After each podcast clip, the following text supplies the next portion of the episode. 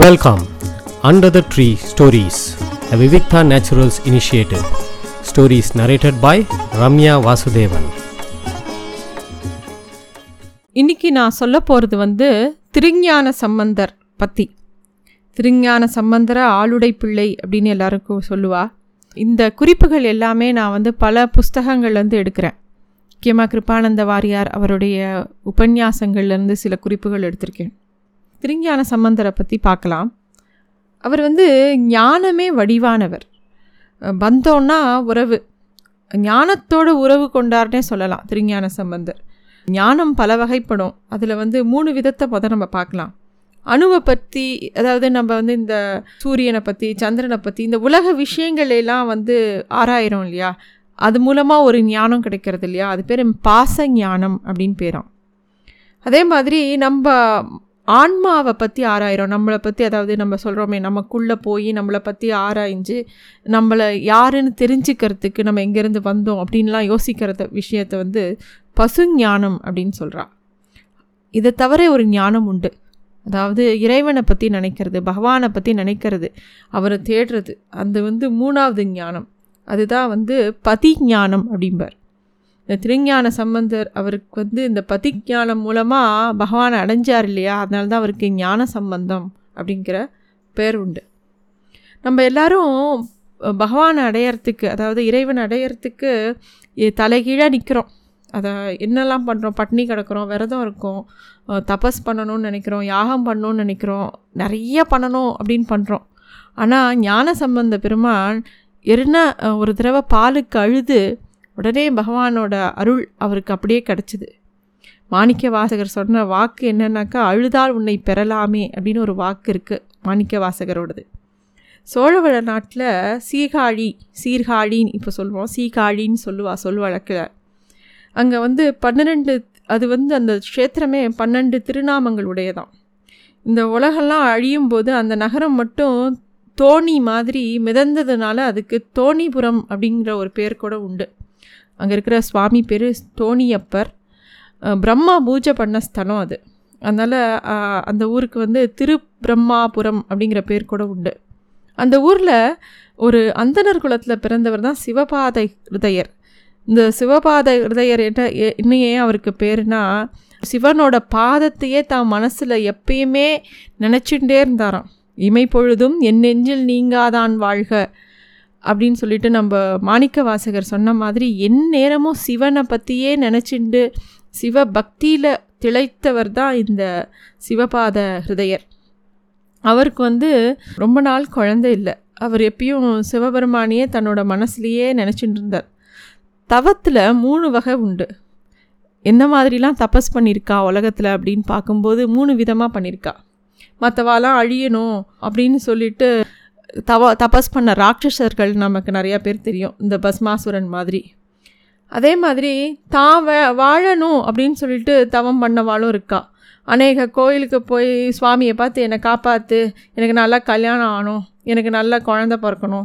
ஏன் சுவாமிக்கு தெரியாதான்னு உனக்கு கல்யாணம் ஆகணும். உனக்கு குழந்த பிறக்கணும். உனக்கு கல்யாணம் இத்தனை வருஷம் ஆச்சு. உனக்கு குழந்த இல்லைன்னு. ஆனால் நம்ம போய் கேட்போம். அதே மூணாவது வந்து சராசரியெல்லாம் விட இன்னும் வசதியான ஒரு தபஸ் இருக்குது என்னென்னா மித்தவா எல்லாரும் நன்னா இருக்கணும் உலகம் தழைச்சு வாழணும் இந்த லோகா சமஸ்தா சுக்கினோ பவந்துன்னு சொல்கிறோம் இல்லையா? அந்த மாதிரி ஒரு தபஸ் இருக்குது அந்த மாதிரி தபஸ் பண்ணுறவர் தான் இந்த சிவபாத ஹிருதயர். அவருக்கு எந்த ஒரு யாசகமும் கிடையாது பகவான்கிட்ட அவர்கிட்ட அவர் கேட்குறது எல்லாம் இந்த உலகக்ஷேமந்தான் அந்த மாதிரி அவருக்கு சிவன் மேலே ஒரு அசையா பக்தி. அவரோட மனைவி பேர் பகவதியார். அவரும் ரொம்ப ஒரு சிறந்த பதிவிரதை அவள் ரெண்டு பேருக்கும் வந்து கல்யாணம் ஆறுது. அவளுக்கு ரொம்ப நாள் குழந்தை இல்லை. அப்புறம் அவளும் வந்து அவளோட கர்மாவை ரொம்ப அழகாக பண்ணிகிட்டு இருந்தா. அப்போ ஒரு சமயம் அவள் கருத்தரிக்கிறா. அவளுக்கு ரொம்ப அழகான ஒரு குழந்தை பிறக்கிறது. அப்போ அந்த பாண்டிய நாட்டில் அந்த அரசனே ஒரு சமண அரசன். சமணங் த தழைத்து ஓங்கிய காலம் அது.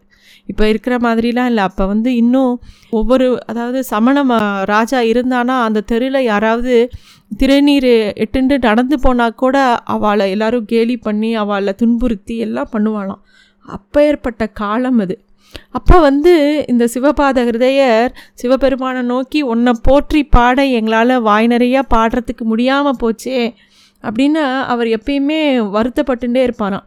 ஐயோ உன்னை பாட முடியாதா? உன் உன்னோட அருளை பற்றி எல்லாருக்கும் தெரிய வைக்க முடியாதா? அப்படின்னு அவர் எப்பயுமே சிவபெருமானை நோக்கி அதை பற்றியே தான் யோசிச்சுட்டு இருப்பாராம். அப்போ சிவபெருமானோட அருளால் அவருக்கு ஞான சம்பந்தம் பிறக்கிறார். அவர் வந்து முருகப்பெருமானோட சொரூபம் அப்படின்னு சொல்கிறார் அவர் வந்து ரொம்ப அழகாக அந்த குழந்தை பிறக்கிறது வளர்றது. அந்த குழந்தைக்கு வந்து ஒரு மூணு வா வயசு ஆறுது. மூணு வயசு ஆகும்போது ஒரு நாள் என்ன ஆகுது இவர் வந்து கோவிலுக்கு போகணும்னு கிளம்புறார். அன்னைக்குன்னு பார்த்து பிள்ளையார் சதுர்த்தி பிள்ளையார் அவதரித்த நாள். வீட்டில் எல்லாம் ஒரே கோலாகலமாக தோரணம் கட்டி பூமாலை கட்டி தொங்க விட்டுருக்கு. ரொம்ப சிறப்பாக இருக்குது அந் அன்னைக்கு. வீட்டில் பெரிய கொண்டாட்டம். ஏன்னா பிள்ளையார் சதுர்த்தி இல்லையா? அப்போ வந்து அவர் அந்த ஞான சம்பந்தம் அவருடைய அப்பாவான சிவபாத ஹிருதயர் வந்து கோவிலுக்கு போகிறார் பிரம்ம தீர்த்தத்தில் ஸ்நானம் பண்ணுறதுக்காக புறப்படுறார். அப்போ குழந்தை அப்பா நானும் வரேன் அப்படின்னு சொல்லவும் சரி குழந்தைய அழவிட வேண்டான்னு அவரும் தூக்கு தோளில் தூக்கிட்டு கிளம்புறார் கோயிலுக்கு. கோயிலுக்கு போன உடனே அந்த கோவிலில் சீர்காழியில் இப்போ போய் பார்த்தாலும் ரொம்ப அழகாக இருக்கும் அந்த கோணம். அந்த அம்பிகை கோயிலுக்கும் சிவன் கோயிலுக்கும் நடுவில் பிரம்ம தீர்த்தம் கரையில் வந்து அந்த குழந்தைய விட்டுட்டு அவர் வடக்கு நோக்கி ஸ்நானம் பண்ணுறார் எப்பயுமே வடக்கு நோக்கி தான் ஸ்நானம் செய்யணும். ஏன்னா அந்த பக்கம்தான் சிவபெருமானோட இடம் இருக்கிறதுனால வடக்கு நோக்கி ஸ்நானம் பண்ணணும். எப்பயுமே ஏதாவது துணி உடுத்திக்காமல் நீராடக்கூடாது. அப்படி தான் ஆச்சார கோவை சொல்கிறது அதே மாதிரி ஆசார கோவைப்படி இவரும் எல்லா விஷயத்தையும் அதுபடியே பண்ணுறார் சிவபாத ஹிருதயர் வந்து அந்த குளத்தில் மூழ்கிட்டு மந்திரம் சொல்லின்னு இருக்கார் எப்பயுமே இந்த இத்தினோன்னு சின்ன குழந்த அப்பா இருக்கான்னு அப்பா கண்ணை பார்த்துட்டே இருக்கும்போது தான் சந்தோ சந்தோஷமாக விளையாடும். திடீர்னு அவர் உள்ள தண்ணிக்குள்ளே போனவுடனே இந்த குழந்தை அப்பாவை காணுன்னொடனே குழந்தை அழ ஆரம்பிக்கிறது. அழுதா அழுதார்னு சொல்ல முடியாது. அழுது அருளினார்னு சொல்லலாம். சில பேர் அவரோட அழுகை வந்து அதை இல்லை இன்னும் ரொம்ப அழகாக ஒரு விஷயத்த சொல்கிறார் குழந்த வந்து அப்பா காணும் குளத்துல மறைஞ்சு போயிட்டான்னு அழறது குளத்தை பார்த்து அழலை. அப்பா குளத்துக்கு தானே போனேன் அதை பார்த்துன்னு தானே இருந்தது. ஆனால் அந்த குழந்த குளத்தை பார்த்து அழலையாம். கோபுரத்தை பார்த்து அழறதான் அங்கே வந்து இருக்கிற சிவபெருமானை பார்த்து அழறதான் சிவபெருமான் அங்கே பவள நிறத்தில் இருக்கார். பவள நிறமும் குனித்த புருவமும் கொவ்வை செவ்வாயும் குமிஞ்சிருப்பும் அவா இருக்கார் அவர். அவரை பார்த்து அழறதான் அம்மா அம்மான்னு அழறதான் அப்பா அப்பான்னு அழறதான் உடனே சிவபெருமான் வந்து நம்மளை பார்த்து தான் குழந்தை அழது அழருது அதுக்கு பசிக்கிறது போல் இருக்கு அதுக்கு பால் கொடுன்னு உமையாள்கிட்ட சொல்கிறார் தேவி உன் குழந்தை அழருது பால் கொடு அப்படின்னு சுவாமி சொல்ல அவ எல்லாருக்கும் தோணலாம். ஞானசம்பர் அழுத அழுத உடனே பார்வதி பரமேஸ்வரனும் வந்தாலே நம்பாத்துலேயும் தான் குழந்தை அழருது எத்தனை தடவை சுவாமி வந்தார்? அப்படின்னு நம்ம கேட்கலாம். ஆனால் குழந்தை நான் குழந்தைக்கு எந்த சுவா எந்த குழந்தைக்கும் சுவாமி வருவார். ஆனால் அந்த குழந்தையோட பெத்தவா இருக்கா இல்லையா? அவள் மகா தவம் பண்ணியிருக்கணும் அந்த மாதிரி சுவாமியோட கடாட்சம் வரத்துக்கு அதனால் நம்ம அந்த மாதிரி இருந்தால் கண்டிப்பாக சுவாமி வருவார். உமாதேவியார் என்ன பண்ணுறாருனாக்கா ஒரு தங்க கிண்ணத்தில் பாலை கொண்டு வந்து அந்த குழந்த கையில் கொடுக்குறார். அந்த ரெண்டு பகுதியாக இருக்க அந்த கிண்ணத்தில் பால் அதுதான் ஞானப்பால். ஒன்று அபரஞானம் இன்னொன்று பரஞானம். அதாவது அபரஞானம் ப அப்படிங்கிறது புத்தகம்லாம் படித்து நமக்கு வருது இல்லையா ஒரு ஞானம். அதுதான் அபரஞானம். அதே வந்து இந்த பரஞானம்ங்கிறது அனுபவத்தினால் வரக்கூடிய ஞானம். ரெண்டுத்தையும் அந்த குழந்தைக்கு கொடுக்குறா அந்த குழந்தையும் சாப்பிட்றது. உடனே அது ஆனந்த கூத்தாடுறது இந்த குழந்த.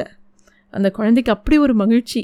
எல்லாரும் பல ஜென்மாக்கள் கடந்து கடந்து பார்க்கக்கூடிய பகவானை அது வந்து ஒரு அழுகையினால் பார்த்துடுத்து. அந்த குழந்தை ஒரு காலை தூக்கின்னு அப்படி ஆனந்தமாக ஆடுறதான் அப்போ தான் அவள் அப்பா வந்து குளிச்சுட்டு வரா. பார்த்தா அந்த குழந்த வாயில் பால் வடிகிற முகத்தை பார்த்தோடனே சுற்றி கித்தி பார்க்குறார். யார் உனக்கு இந்த பாலை கொடுத்தா? யா அதாவது இந்த காலம் மாதிரி இல்லை. நான் அந்த காலங்களில் சாப்பாடுங்கிறது யார் தொட்டும் யாரும் அப்படிலாம் சாப்பிட்டு வாங்கி சாப்பிட்ற மாட்டா. ஏன்னா சாப்பாட்டுக்கும் நம்ம குணத்துக்கும் ஒரு பெரிய சம்பந்தம் உண்டு. அதனால அவள் அப்பாவுக்கு ஒரே கவலை. இந்த குழந்தைக்கு யார் கொடுத்தா திருட்டுப்பாலை குடிச்சுடுத்தா இந்த குழந்த? திருட்டுப்பாலை குடித்தா திருட்டு புத்தி வருமே? அப்படின்லாம் அவள் அப்பாவுக்கு ரொம்ப கோபம் வருது. ஒரு குச்சியால் குழந்தைய அடிக்க கை வாங்குறார் அப்போ அந்த குழந்த சொல்கிறது அப்பா எனக்கு பால் கொடுத்தவன் ஒரு திருடன். அப்படின்னு சொல்கிறது நான் ருத்ரம் படித்தவாளுக்கெலாம் தெரியுமா? தக்காராணாம் பதையே நமக அப்படிங்கிற ஒரு வாக்கியம் இருக்குது அது வந்து அபகரித்தவன் அப்படிங்கிற பொருளாம். அபகரித்ததவர் வந்து அது கிடையாது. அதாவது பொருளை கிடையாது. அது ம- எல்லாரோட மனசையும் அபகரித்தவன் அப்படிங்கிறதுனால சிவபெருமானுக்கு அப்படி ஒரு பேர். அப்போ தான் அந்த குழந்தை அந்த பாட்டை பாடுறது. தோடுடை செவியன் விடையேற்றியார் அந்த பதிகத்தை பாடுறது. அது ஏன் அந்த தோடுடை சேவியன் அப்படிங்கிற வார்த்தைக்கு நிறைய விதமான அர்த்தங்கள் சொல்கிறான் ஆண்கள்லாம் வந்து தோடு போட்டுக்க மாட்டா. அவெல்லாம் கடுக்கன் போட்டுப்பா. பெண்கள்லாம் தோடு போட்டுப்பா. அங்கே சிவபெருமானையும் உமையாளையும் அவர் வந்து அர்த்தநாரியாக பார்க்கும்போது ஒரு பாத்தி உமாதேவியார் ஒரு பக்கம் சிவமூர்த்தி. இது ரெண்டுத்தையும் அவர் பார்க்கும்போது அந்த இடக்காதில் அந்த தோடு தெரியறது. தனக்கு பால் கொடுத்த அம்மாவை தான் எந்த குழந்தையும் முதல்ல பார்க்கும். அதனால் அது இந்த திருஞான சம்பந்தரும் பார்வதி தேவியை தான் முதல்ல பார்க்குறார். அவ காதில் இருக்கிற தோடை தான் பார்க்குறார். அதனால தான் தோடுடைய செவியன்னு ஆரம்பிக்கிறாராம். மாதிரி ரொம்ப ஒரு அழகான ஒரு ஓமை சொல்கிறா ரொம்ப நல்லா இருக்கு அது. அது மட்டும் இல்லை ரெண்டு பேர் இருந்தாலாம் ரெண்டு கந்தர்வர்கள் இருந்தாலாம் அஸ்வதரன் கம்பளதரன் அப்படின்னு. அவள் ரெண்டு பேரும் இசையில் பெரிய வல்லுனர்கள் பாடிண்டே இருப்பா. ஆனால் இந்த உலகத்தில் ரசிக்கிறதுக்கு தான் யாரும் இல்லை. அவளுக்கு ரொம்ப வருத்தம். அவள் வந்து சிவபெருமானை நோக்கி ஒரு தபஸ் பண்ணுறா பெருமாளும் நேரில் வரார். சிவபெருமானும் நேரில் வரார். மிக நல்ல வீணை தடவி மாசர திங்கள் கங்கை முடிமேல் அணிந்தேன் உளமே புகுந்த அதனால் அப்படின்ட்டு சம்பந்தர் பாடுவார். நல்வீணை வாசிக்குமே அப்படிம்பார் அப்பர். சிவபெருமானுக்கு இசைன்னா அவ்வளோ பிரியம் உண்டு. இந்த ரெண்டு கந்தர்வர்களும் சிவபெருமான்கிட்ட எங்கள் இசையை கேட்கறதுக்கு இந்த நாட்டில் ஆளே இல்லை. நாங்கள் பாடுறோம். இருபத்தி நாலு மணி நேரம் நீங்கள் எங்களோட பாட்டை கேட்கணும் அப்படிங்கிறத அவள் கேட்ட வரம். சுவாமி வந்து யார் எந்த பக்தா எது கேட்டாலும் உடனே அசுரம் கேட்டாலே கொடுத்துருவா. அதுவும் இவா கேட்குறது ஒரு சின்ன விஷயந்தான் என்னோடய பாட்டை எப்போ பார் கேட்கணும் அப்படின்னோடனே அந்த ரெண்டு கந்தர்வர்களையும் தோடா மாற்றின்னு காதுலேயே போட்டுட்டாரா நீங்கள் பாட்டுக்கு பாடிகிட்டே இருங்கோ நான் கேட்டுட்டே இருக்கேன் அப்படின்னு சொல்லிட்டு. அதனால தான் தோடுடை செவியன் தோடாக மாறினா அந்த ரெண்டு கந்தர்வர்களும் இந்த மாதிரி ஒரு கதை கூட உண்டு. தேவர்கள் வந்து இந்த திருஞான சம்பந்தருக்கு ஞானப்பால் கிடச்ச உடனே அந்த மூணு வயசில் அந்த குழந்த பாடுறதை பார்த்த உடனே பூமழையாக பொழியறா? திருக்கோலக்காங்கிற தலத்தில் சிவபெருமான் தாளம் கொடுத்தாராம் ஞான சம்பந்தருக்கு. அம்பாள் வந்து ஓசை கொடுத்தாளாம். ஞானத்தோடு எப்பயுமே தொடர்போடையே இருந்தார். ஞானத்துக்கு பல இலக்கணம் உண்டு. ஞானசம்பந்த சுவாமிகள் திருமுருகல் அப்படிங்கிற ஒரு இடத்துக்கு போனார் வைப்பூருங்கிற ஊரில் தாமன்ற ஒரு வைசியர் இருந்தான். அவனுக்கு வந்து ஏழு பெண்கள். அவனோட தங்க மகனுக்கு ஏதாவது ஒரு பொண்ணை கல்யாணம் பண்ணி கொடுக்குறேன்னு அவன் ஆசை காட்டினான். ஆனால் ஒவ்வொரு பெண்ணுக்கும் ஏதோ ஒரு பணத்தாசையில் பெரிய செல்வந்தர்களாக பார்த்து கல்யாணம் பண்ணி கொடுத்துட்டான். எல்லா பொண்களையும் கல்யாணம் பண்ணி கொடுத்தா கடைசியில் ஏழாவதாக ஒரு பொண்ணு மட்டும்தான் இருக்குது இந்த பையனுக்கு மனசு துக்கம் தாங்கலை. எங்கே அவரோட மாமா வந்து இந்த பொண்ணையும் தன்னை கொடுக்காம போயிடுவாளோ அப்படின்னு அவன் வருத்தப்படுறான். அப்போ அந்த பொண்ணு சொல்கிறா அத்தான் நீங்கள் வருத்தமே பட வேண்டாம். அப்பா என்றைக்கு உங்கள் உங்களுக்கு கொடுக்குறேன்னு சொன்னாலும் அன்றைக்கே நான் உங்களுக்கு மனைவி ஆயாச்சு. அதனால் நான் வந்து உங்களை தான் கல்யாணம் பண்ணிப்பேன் அப்படின்னு சொல்கிறா அது அவனுக்கு ரொம்ப சந்தோஷம். ரொம்ப அவனுக்கு பெரிய புதையலே கிடைச்ச மாதிரி இருக்குது ஒரு நாள் இரவு அவள் ரெண்டு பேரும் அந்த ஊரை விட்டு சேர்ந்து வேறு ஊருக்கு கிளம்பி போயிடுறா. திருமருகல் அப்படிங்கிற ஒரு ஊருக்கு வரா. அங்கே சிவ தரிசனம் பண்ணுறா அங்கே வந்து ஒரு மடம் இருக்குது அந்த மடத்தோட திண்ணையில் படுத்துக்கிறா. ரெண்டு பேரும் வெவ்வேறு திண்ணையில் படுத்துக்கிறா. ஏன்னா அவளுக்கு இன்னும் கல்யாணம் ஆகலை. இன்னும் பாணிக்கிரகணம் ஆகலை. அதனால தனித்தனியாக படுத்துக்கிறா. அப்போ வந்து ஒரு பாம்பு வந்து அவனை தீண்டி அவன் அவனோட உயிர் போயிடுறது. அவள் எழுந்து பார்க்குறா அவள் என்ன பண்ணுவா? கதறி கதறி அழறா. ஏன்னா அவள் வந்து ஊரை விட்டு அவனோட ஓடி வந்துட்டா. ஆனால் வந்து அவனை கல்யாணமும் பண்ணிக்கல. அவளை தொட்டு கூட அழ முடியாது. அவள் திருப்பி ஊருக்கும் போக முடியாது. என்ன பண்ணுறது அப்படின்னு தெரியாமல் அவள் கதறி அழறா. ஏன்னா அந்த சவத்தை கூட தொட முடியாது முடியாது. அதனால் அவள் அந்த சிவனை நோக்கி அழறா. அந்த இடத்துக்கு திருஞான சம்பந்தர் வரார். அதாவது இந்த சமயக்குறவர் நால்வரும் சமயத்தொண்டை தான் நிறையா பண்ணினான் வா பக்தி ஒரு பக்கம் பண்ணினாலும் அவளுக்கு வந்து இந்த உலகத்துக்கு மேலே அபரிமிதமான அன்பு இருந்தது. இந்த சமூகத்துக்காகத்தான் அவள் நிறைய விஷயங்கள் பண்ணினார். அவருக்கு சம்பந்தருக்கு வந்து இவ அழுத பார்த்தோன்னே அவருக்கு மனசு தாங்கலை. அவர் வந்து அம்மா நீ யார்? உனக்கு என்ன வேணும்? அப்படின்னோடனே அந்த பொண்ணு தன்னோட தன்னோட விஷயங்கள் எல்லாத்தையும் அவர்கிட்ட சொல்கிறது உடனே அவரும் வந்து சிவபெருமானை நோக்கி பாடுறார். நீ கருட கரு கருணை கடல் அல்லவா? நீ இந்த மாதிரி பண்ணலாமா? அப்படின்னு சொல்லிட்டு சடையானை எவ்வுயிர்க்கும் தாயானைன்ற பதிகத்தை அந்த இடத்துல தான் அவர் பாடுறார். அப்போ வந்து அந்த பையன் வந்து திருப்பியும் அவனுக்கு உயிர் வந்து அவன் எழுந்து வந்துடுறான். அவள் ரெண்டு பேருக்கும் அங்கேயே கல்யாணம் பண்ணி வைக்கிறார் ஞான சம்பந்தர் அப்போ அந்த காலத்தில் வந்து நிறைய பஞ்சம் அங்கங்கே பஞ்சம் வந்துடும் மழை பெய்யாது. எல்லாம் எங்கெல்லாம் அந்த மாதிரிலாம் கஷ்டப்படுறாலோ அங்கே எல்லாம் ஞான சம்பந்தர் வந்து நிறையா இடத்துல வந்து சாப்பாடுக்கெலாம் ஏற்பாடு பண்ணி எல்லாருக்கும் உணவு கிடைக்கிற மாதிரி ஏற்பாடுகள்லாம் நிறைய பண்ணினாராம். இதெல்லாம் பண்ணும்போது அவருக்கு என்ன வயசுன்னா ஏழு வயசு. சின்ன குழந்த. இந்த ஏழு வயசில் அவ்வளோ ஞானம். அவர் எல்லாத்தையும் அவர் அப்படி பண்ணினாராம். திருமறை காட்டில் வந்து கதவு திறக்கிறதுக்கு அவரும் அப்பர் சுவாமியும் பாடி கதவு திறந்தது. அது எல்லாருக்கும் தெரிஞ்ச கதை.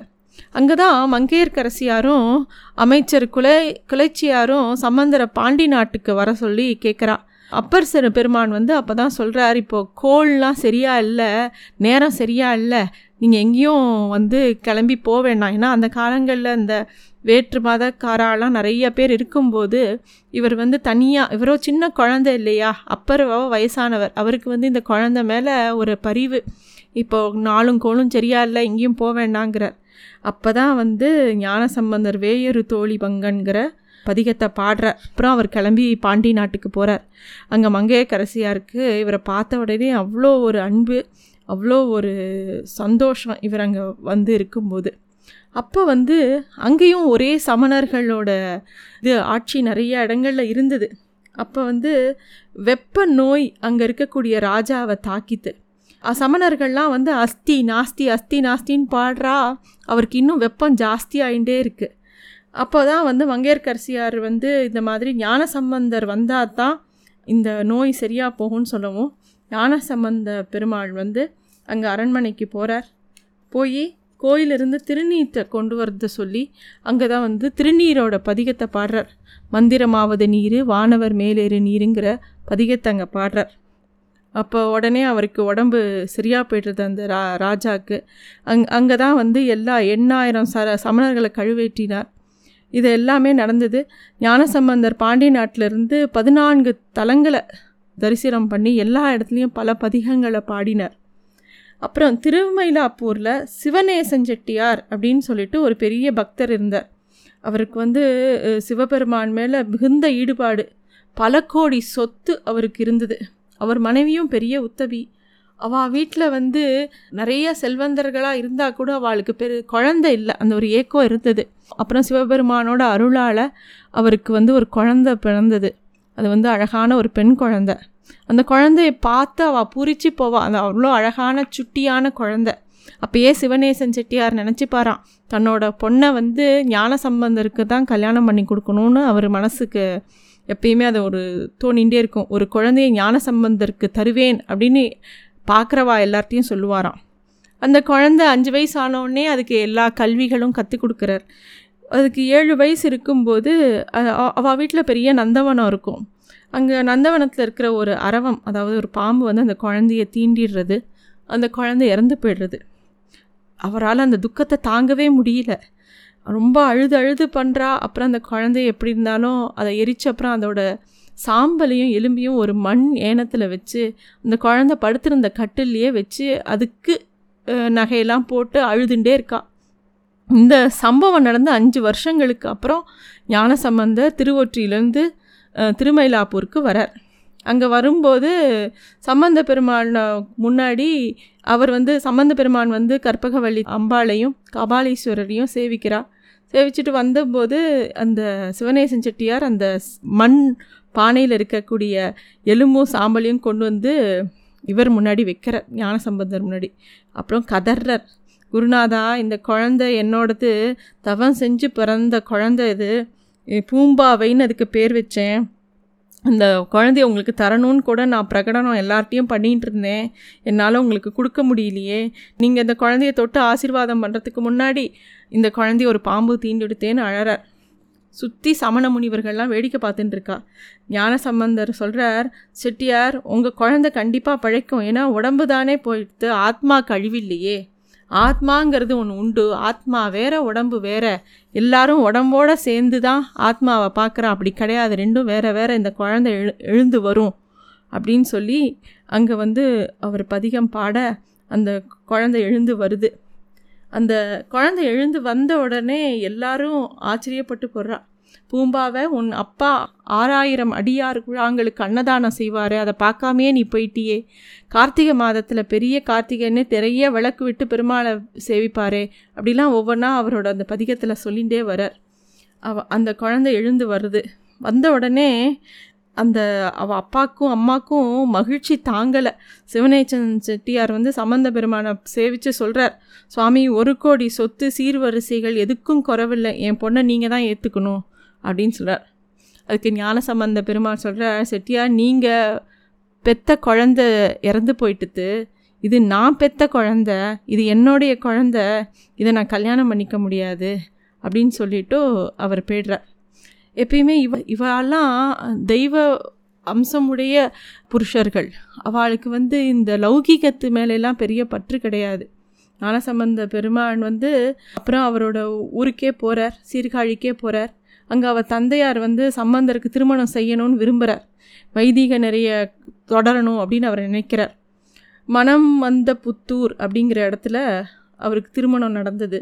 மணமகள் கையை பற்றிண்டு அந்த அக்னியை வளம் வந்து சிவபெருமானை அப்படியே எண்ணிண்டு சிவஜோதியோட கலந்துடுறார் அவர் க அப்படி சிவஜோதியில் போகும்போது அவரோட அந்த கல்யாணத்துக்கு வந்திருந்த அத்தனை பெரிய முக்தி வாங்கி கொடுத்தாராம். அது மட்டும் இல்லை மணமகளோட கையை கரத்தை பிடிச்சின்னு அவரும் அப்படியே ஜோதியில் ஐக்கியமாயிட்டார். ஞானசம்பந்த பெருமான் சத்புத்திர மார்க்கத்தை உலகத்துக்கு கை காட்டி கொடுத்தார். வைகாசி மூல நட்சத்திரத்தில் பிறந்தவர். அந்த கோவில்கள்லாம் போய் சேவிக்கலாம். சீர்காழியில் இப்போ கூட அந்த இடம் ரொம்ப அழகாக இருக்குது எல்லாரும் போய் சேவிக்கலாம். நன்றி. Thanks for listening to stories under the tree a Vivikta naturals initiative.